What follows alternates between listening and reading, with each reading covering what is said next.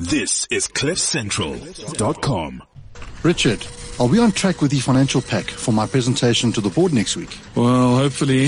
The team's very short staffed and it's taking such a long time to find a suitable financial manager for the division. We're way behind on all our forecasts and reporting. Why don't you speak to the finance team? They're a consultancy that can help you with an experienced interim financial manager. You can have somebody to help you almost immediately. They'll hit the ground running with no long-term contracts and no upfront placement fees. Go to thefinanceteam.co.za. Welcome to the business section of our Business Masterclass. I'm Richard Angus, CEO of the finance team, your part-time financial executive solution. Joining me in studio as part of our panel is Safia Boulay of New Habits, Making Shift Happen. Hi there. And Leandi Streeter, business coach and guide from Race Corp. Thank you, Richard. Our guest on the line is Mosidi Modise, found, founding curator of the Global Shapers Stellenbosch Hub, and in studio Greg Serandos. Greg has spent two years in Silicon Valley working with startups on messaging and go-to-market strategies. He's now back in SA working with local technology and disruptive companies on their marketing strategies. So thank you. Thanks for joining us and staying with us, Greg. And Mosidi, do we still have you on the line? Yes, I'm on the line. Great. Thank you. Thank you. Okay, so Vasily, we, have been talking, and in the previous uh, part of the show, we were talking about your experiences in China as part of the Shapers uh, visit that you, you recently did there with, uh, if I'm not mistaken, uh, seven of your other colleagues. Yes. We're now going to shift uh, gears a little and start talking uh, about this whole savings culture and, and what that savings culture is and, and, and what you know what, what it means for us in the South African uh, context. Now, while we were trying to get you on the line, we did have some brief conversation with Greg about you know the global phenomenon of of savings. Um, I, I do think the reality is, and I think we all know this, that there there is definitely a lack of a savings culture in the South African uh, environment, um, and I think we, we can honestly say that that's partially um, probably a, a, a, cultural thing, but I think more phenomen- uh, more fundamentally, it's an economic thing where people go, I just don't have enough to save. Um, I mean, what did you see? Because China has some interesting profiles uh, across the economic perspective. Are people with low income also saving, or are they are they deferring the concept of saving on the back of well, I just can't afford to save? What, do you, yeah. what did you see? So, so I think what was quite imminent was this versus the spend first, then save mentality because it's so easy to spend. But what what what what the Chinese had gotten right was making it easy and convenient for people to invest using mobile platforms. But then before that, most people would either, um, if they could afford it, um, take their money offshore or invest in property. Um, in fact, the property market there was um, quite like there was this massive bubble, and there still is this massive bubble, and the perceptions of people there uh, uh, for property being a good store of value is very imminent. Um, to the point where they had to curb households to be allowed only to be allowed to buy two properties because there were some that could just buy more than two houses um, because of like the level of, of, of wealth that just came up in the past couple of years in China. But then the low in the lower the, the lower income people were um, left to save their money in their banks, which had very very low um, returns. So on average, like about two point two percent per annum, which is really low. But what happened in the past couple of years is, as these mobile platforms became um, eminent and sophisticated, they developed a very um, innovative wealth management platform. So the one that's quite um, well known is the one called Yu'e Bao, which is owned by um, Alibaba's um, and financial investment management company. Now, Yu'e Bao is actually the world's largest money market fund. They have in excess of about 210 billion um, in assets under management, and I think they said in the first nine months it took, it took them nine months to have about $90 million or something in assets under the management because we were offering interest rates that were much higher than the banks. Not, not even like priced by marginally, but much higher than in the bank in a conveniently um, accessible way. And you could also get the money out, but then it's easy for you to set up this account and just stash the money away. So that's been that's been an interesting um, whereby we, a lot of people that were now saving in the ba- in the bank accounts, the lower income earning ones migrated their savings into these Yu'e Bao accounts. And quite a large number of the population actually use them. So, so it would be, it, it, um, so they was trying to also, I think what we must give ourselves credit to is that we have a far more open economy, which allows several players to compete in offering products and savings for people to save. And there's greater disclosure on what their returns are and things like what inflation is. Like it's not very well reported what the inflation rate is in China. Many people say that they have an inflation target of 3%, but the perceptions of people is that it could be much higher than that. So meaning that if they are in investments that say are giving 3.6%, but then the inflation is actually higher than that, then they're not they're getting suboptimal returns um, in the money with the money that they're putting away. Um, whereas with us, we have a lot of products that can beat inflation. We know what inflation is. And so that provides confidence in the investment environment.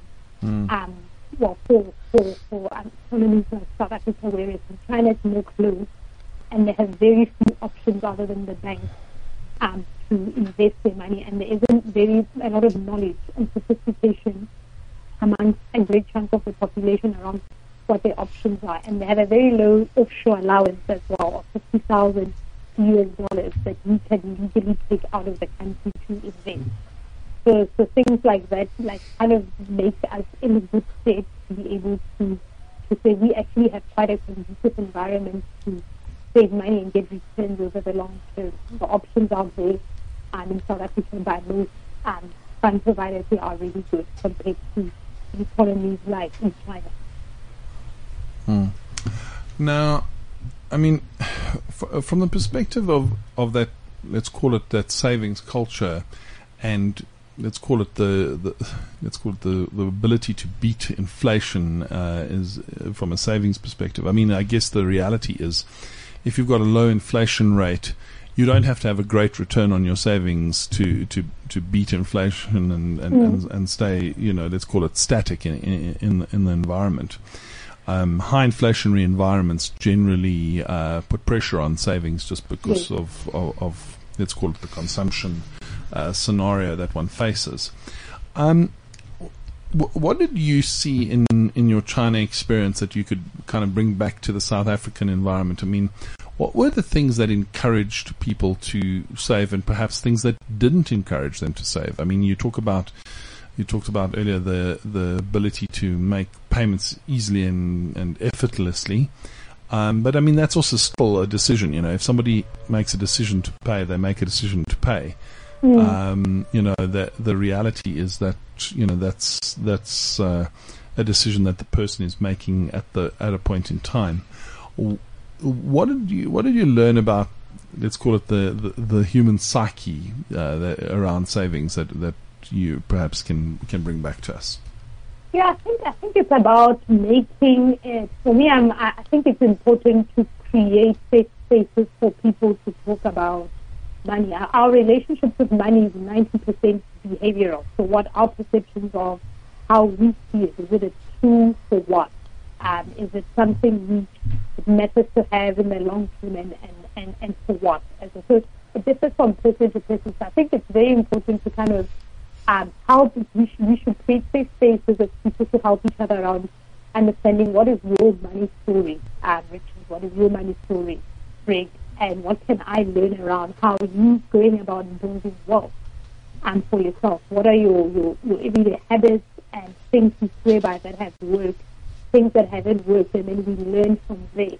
Um, and and it's, it's, it, doesn't matter. The same the same the same challenges that we have here were, were not unique to the people that I spoke to in China, and also the talking around in being behavioral. Some of the people that you know that were saving enough, they understood very well. They invested time in, in, in getting knowledge around how can I make my money work for me. Um, what are some of my options? And then there were some that were saying like they're very stringent around um, delaying gratification so they're willing to live on on 60, on 40, on 40% of their income and save the rest or the other way around, so that they because they know that they, they don't need to have nice things all the time. So the things that compete with our savings. So because for every 500 rand pair of shoes, it could have been 500 rand in, in a unit. So understanding that trade-off very well. That every time I go and I swipe my card, it's a trade-off between me putting the money away for the short or medium or long term or getting that thing that I want now. And so it's, it's, it's actually like mostly behavioral around how we see money and what we want to do with it on an individual basis.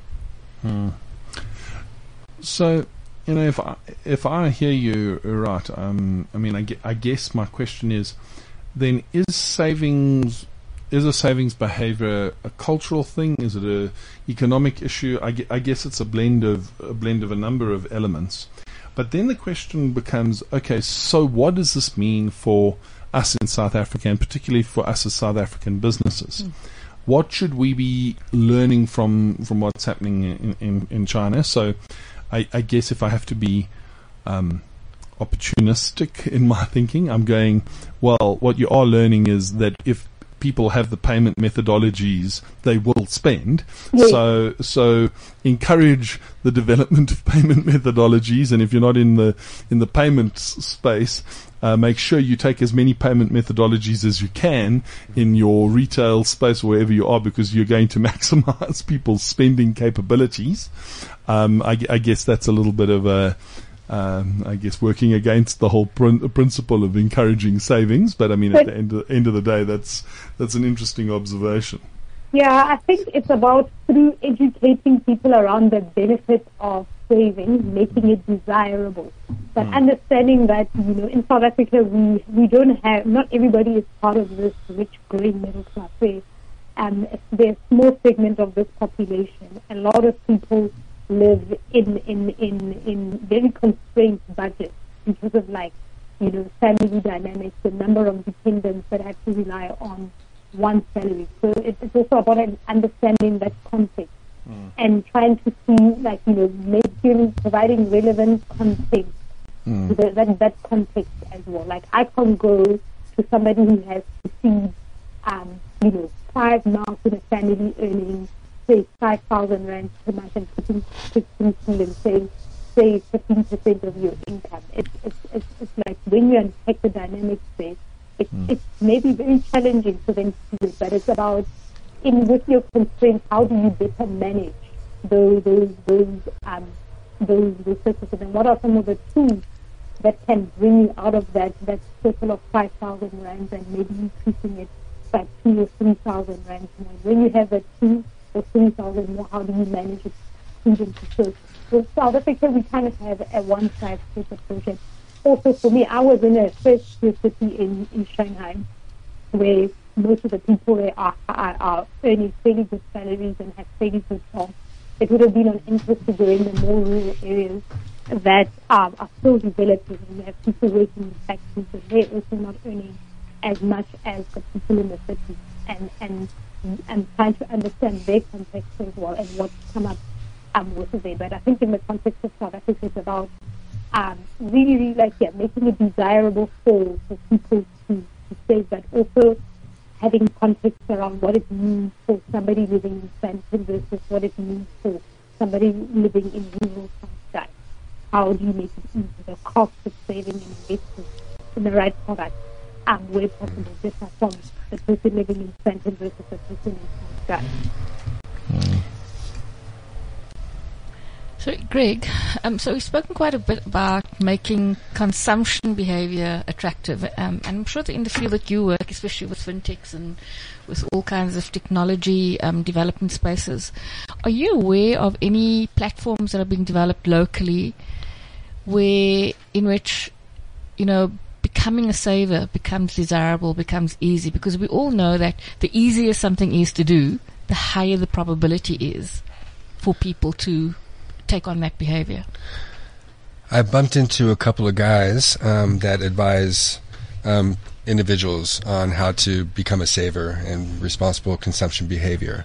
In terms of technology, I haven't really come across it Yeah. uh, too much. Um, I think it's important to realize, you know, Keynesian economics and acknowledge that, you know, C plus I plus G equals economic growth. So government spending, individual con- business Yeah. spending, and consumer spending. So every, I don't know so much about uh, much about South African politics, but in the U.S., when Bill Clinton came into office, when George Bush came into office, when Obama came into office, they were told you want to encourage the people to spend because if they don't spend, you have okay. an economic decline in the short term, mm. And that's bad for business if you're a politician. And I think that there's, I think governments around the world are taking that track. They want to encourage consumption because it does stimulate economic growth and it does create jobs by de facto. So it sounds almost as if all the factors are rearing against a culture of saving. So there's this, there's, yes. there's this talk of a culture of saving, but all the things that we're doing is mm. kind of counteracting the creation of a culture. Um, Leandi, I know that there's something that's very, very, very important to you. You're very passionate about, and that's purpose. Um, and in terms of creating a culture of saving in business, mm. do you see a connection between purpose and creating a culture of saving? So that is a brilliant question, and it's and I I I'd like to um, just share my experience on that. I just had a quick chat with Greg um, about you know the culture of saving in South African business versus um, what that is in, in, the US. And Greg mentioned that in um, you know the culture of saving in the US is very much you have a standard buffer of cash flow, whether personally in your savings account or in business. I know that um, you know there's no less than three months or more in, in, in terms of cash flow reserves sitting somewhere earning interest, but you can draw on it when necessary. You don't need to go for bridge finance, etc., etc. Mm-hmm. Um, I think the more, in my experience, the more that we um, we we become purpose driven. We become aware of our values. We become aware of risk mitigation around what our purpose is and how our values govern those in smaller businesses busy growing and scaling. Um, that will definitely come to pass. I haven't seen a direct correlation yet, but um, I, I, would like to make the assumption and say yes. I do think that the moment you are clear about what you are about, what you stand for, what your values are, mm. and that becomes part of your risk mit- mitigation strategy. South Africans, we have a consumer behavior where we we spend because we have a sort of uh, um, I don't want to say a poverty mentality, but we, we come from a, a sort of a world of lack, moving into yeah. understanding what that world of generating abundance and wealth is. And then over and above that, you have elements like, you know, the ease of spend has become so much more um, the norm because of yeah. the various, you know, fintech advancing and so forth, and it's becoming easier to make payments in an in an instant. Yeah. Um, I have noticed, though, it's been interesting over the past few years how, you know, various banks, you know, trying to to offer products, making it easy to invest and save. But uh, even then, Leandi, I mean, like the return that you get on your saving mm. remains paltry. to put it mildly. mildly. Um, so, and, and like, you know, I know the one bank, I don't know if I'm allowed to mention brands, they've got this um, bank your change kind of thing. It's not, it's not big ticket kind of things that mm. is really, really going to make you um, want to pool your resources mm. and align it with something that is important to you and primary to you, whether you're an individual or whether you're a a, a, a business. And like, uh, it's almost as if we're sitting. We, we've interviewed many people on the show who've got ways in which and platforms in, in which to spend money to to exchange money across borders and all those kinds of things. Mm. But it seems as though there's a gap in how to save money faster. Mm. Yeah. Can I can I interject in that, or just add um, on the comment around how can we maybe enhance these platforms that allow us to kind of consume conveniently? Um, I think like things like your your your save for um, your your change are a great step forward um, for the banks to do that. It's, it's kind of like this forced saving mechanism and it's unconscious. And this money adds up. Like I've been, I've been with my bank now since January last year, running this Save Your Banking, and it's sitting at about 2,100 now, unconsciously. Um, and what I'm planning to do with that is to take it out and put it in the market so that it can grow more. So, so it's about then how do you automatically do that? To say now that you've unconsciously gathered these little bits of things every day, um, design a goal that you can you can use towards allowing it to grow more, and and then incentivize yourself to add more towards that. Now, what was was once a savings now becomes an investment product, and that changes everything. And and and as a person, then you, mm, take pleasure in seeing this money grow and so forth. I also think that adds a lot of, you know, it, it's relevant to what is com- coming right back to. What is the perception of value, what is the perception of money, why do we need to sp- save if you come from a culture of spend. Um, we don't really think about risk management and risk mitigation until the shit hits the fan, quite literally. So, um, how do we educate and start having those conversations around why should I start incrementally And- putting money and- away? And, and and specifically, you know, I want to just focus this on, on the business side of it as well. I mean, we, you know, business and addressing the savings need is one element, but business is saving at the same time. I mean, Mm. you know, I Yeah. I often worry when I, uh, particularly in in the bus- in our business, you know, in the finance team, we go out there, we talk to clients, and they say, "Look, I'm having some issues, and this is my concerns." And you look at their numbers, and you go, you know, you're on the tenth of the month, and you don't know you're going to make payroll at the end of this month. And, and that just you know I kind of look at it and I go my goodness you know if you're you're running your business like that from a cash flow perspective my goodness Welcome you to my world. uh, yeah Uh, I see a lot of that. so, sorry, Leanne. Am I, am I am I taking away your thunder there? No, This that is what- just so what I see what- on a daily basis. what- and, and and what is so concerning is, I mean, if I'm seeing it and you're seeing it, Yeah. and we're just two people and individuals that work with businesses out there. I mm-hmm. wonder how much of this actually does happen, where people are, as I say, I mean, li- literally living as businesses on the bleeding edge of their cash flows, and and I kind of look at this and I go, whoa, that's scary. I was sitting with uh, clients last week. Um, they provide business rescue services and other things, and they say small SMEs. So it's anywhere up to what what Peter about 500 million in, in revenue down to you know the small company. 80% of them are in distress. So in distress, I think is defined by less than 30 days cash flow. Now you flip the flip the coin, and I actually have a question for Richard. Um, Bill Gates took a lot of pride in attracting his mates to come in and work and work in Microsoft in the early days, but he wanted to make sure I got to be able to pay my mates if I'm going to get them into the business. So he accumulated 18 months of cash into the business. But in South Africa, if you're being taxed on every you know rand of, of profit from the first rand of profit, how do you accumulate 18 months of cash flows without having massive margins or massive growth?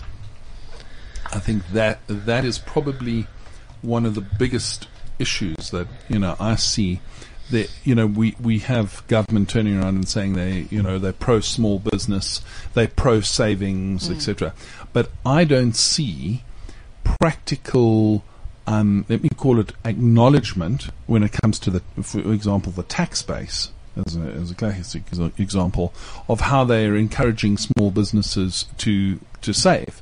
So I mean, they, you know, an opportunity like saying, okay, if you put, you know, one month's equivalent of your your expense base away in a you know savings account for you know tax free savings account for your business, you know, you're going to be allowed that as a as an expense deduction for you know in the first three years of your business's life or whatever it may be. Um, there seems to be a lot of focus on how much can be extracted from business. Um, and, and yes, maybe that, that works in the in the big business, but the reality is in the smaller business, there aren't enough incentives to to drive. Let me call it the the risk mitigation to ensure the success of the small businessman. So, so so you're triggering a very um, strange thought that's, that's running in my head. You know, you have disruptive organizations like Uber come along and they challenge the legislative framework that um, you know in which the transport and, and, and passenger industry um, runs in. It almost sounds as if we need disruptive innovation to come into the saving space to Yeah. really create that kind of paradigm where you are really, really rattling the cages. So that savings, particularly in small business, um, can become something that is normalized in a way that you know, it's aspirational because at this point in time, consumption is aspirational. It reflects so many things about you, whereas savings hasn't got the same kind of, um, you know, yeah, headspace. It, it, it's it's like you're a successful businessman if you've got the BMW you can Mercedes. show for it. yeah, the, the BMW and Mercedes Benz parked in the CEO or entrepreneur's parking space, as opposed to having two months of cash flow sitting in a bank account to make sure that your employees and think- I s- expenses are covered. I mean, I still think two months is Yeah, still it's very stressful. slim, right? no, no, no, but uh, It's like thin. very what, what, uh, you know, it's very thin. I mean, I'd like to see three, four months plus, but but I'd take two months at this point based on what I know. Yeah. Um, so, Mosidi, I mean, y- y- you you obviously saw saw some challenges in that in that Chinese space. I mean, what we're talking of from a business perspective, did you see the similar sort of things in the Chinese world, or didn't you you delve into that in any way? Um, sorry, could you repeat that again, Richard? So, did you see a similar challenge with businesses uh, and savings, or the lack of savings in, in, in China? What was your experience on the business front? Um, to be honest, I spoke mostly to individuals um, working for mostly young millennials that were students because of the language barrier, Yeah. and then people that were working for business. So couldn't get much context around that. Uh, okay, great. So, Richard, just just on that, interestingly, um, I just want to come back to Safia's point quickly. Is one of the things that we, in terms of that disruptive savings culture that we could potentially do, one of the things that um, Race Corp also does is we work very much with um, the entrepreneur on their relationship with money. So it's not just a personal thing. It's very much what is the business owner and the leadership's relationship with money. Yeah, So I mean, like if you're looking at Maslow's hierarchy, hierarchy of needs and how money bleeds into all those various levels, um, it's an inescapable thing that whether you're a leader of a business or the head of a household, Mm. you have to come to terms with your money story. Mm, Absolutely. I was going to say, so my relationship with money is pretty tight. It keeps waving me goodbye. and and how many business people have that experience? They they run their business for the entire month. They get to the end of the month, they pay everybody, and when they're done, they look at what's left over and they kind of go, "Wow, okay, well that's not not a lot." You know, like hold on, I've got to pay myself here. Um, the one thing that I I learnt uh, uh, fairly recently from somebody which I thought was a great principle, and it applies both in our personal lives and can be applied in our business, is to when you're looking at any sort of income or revenue flow or profit generation, the first thing you should do is you should say, I'm going to take 10% of what I generate, being it income, profit in my business, mm-hmm. etc., mm. and put that aside Put it away. and put it away. So my challenge to business people out there is to say, and especially the startups, SMEs, smaller businesses, is to say, take the first, the first, not the last, the first ten percent of the money that you of of the profits that you generate every month. Put the cash, put the cash aside, not just a book entry. Put the cash aside in an investment account or in an appropriate investment product. Again, you should be doing the same in your personal life, so that when those rainy days do come, and I know we may be complaining about water in Cape Town and other places, but trust me, the rains do come, and when they come, they come in floods often. Okay, that's not the time to be going. Hey, I wish I'd saved ten percent mm. of my earnings every every month and and move forward. Well, it's been really interesting to talk about the, the savings culture and all the elements that, that flow from it.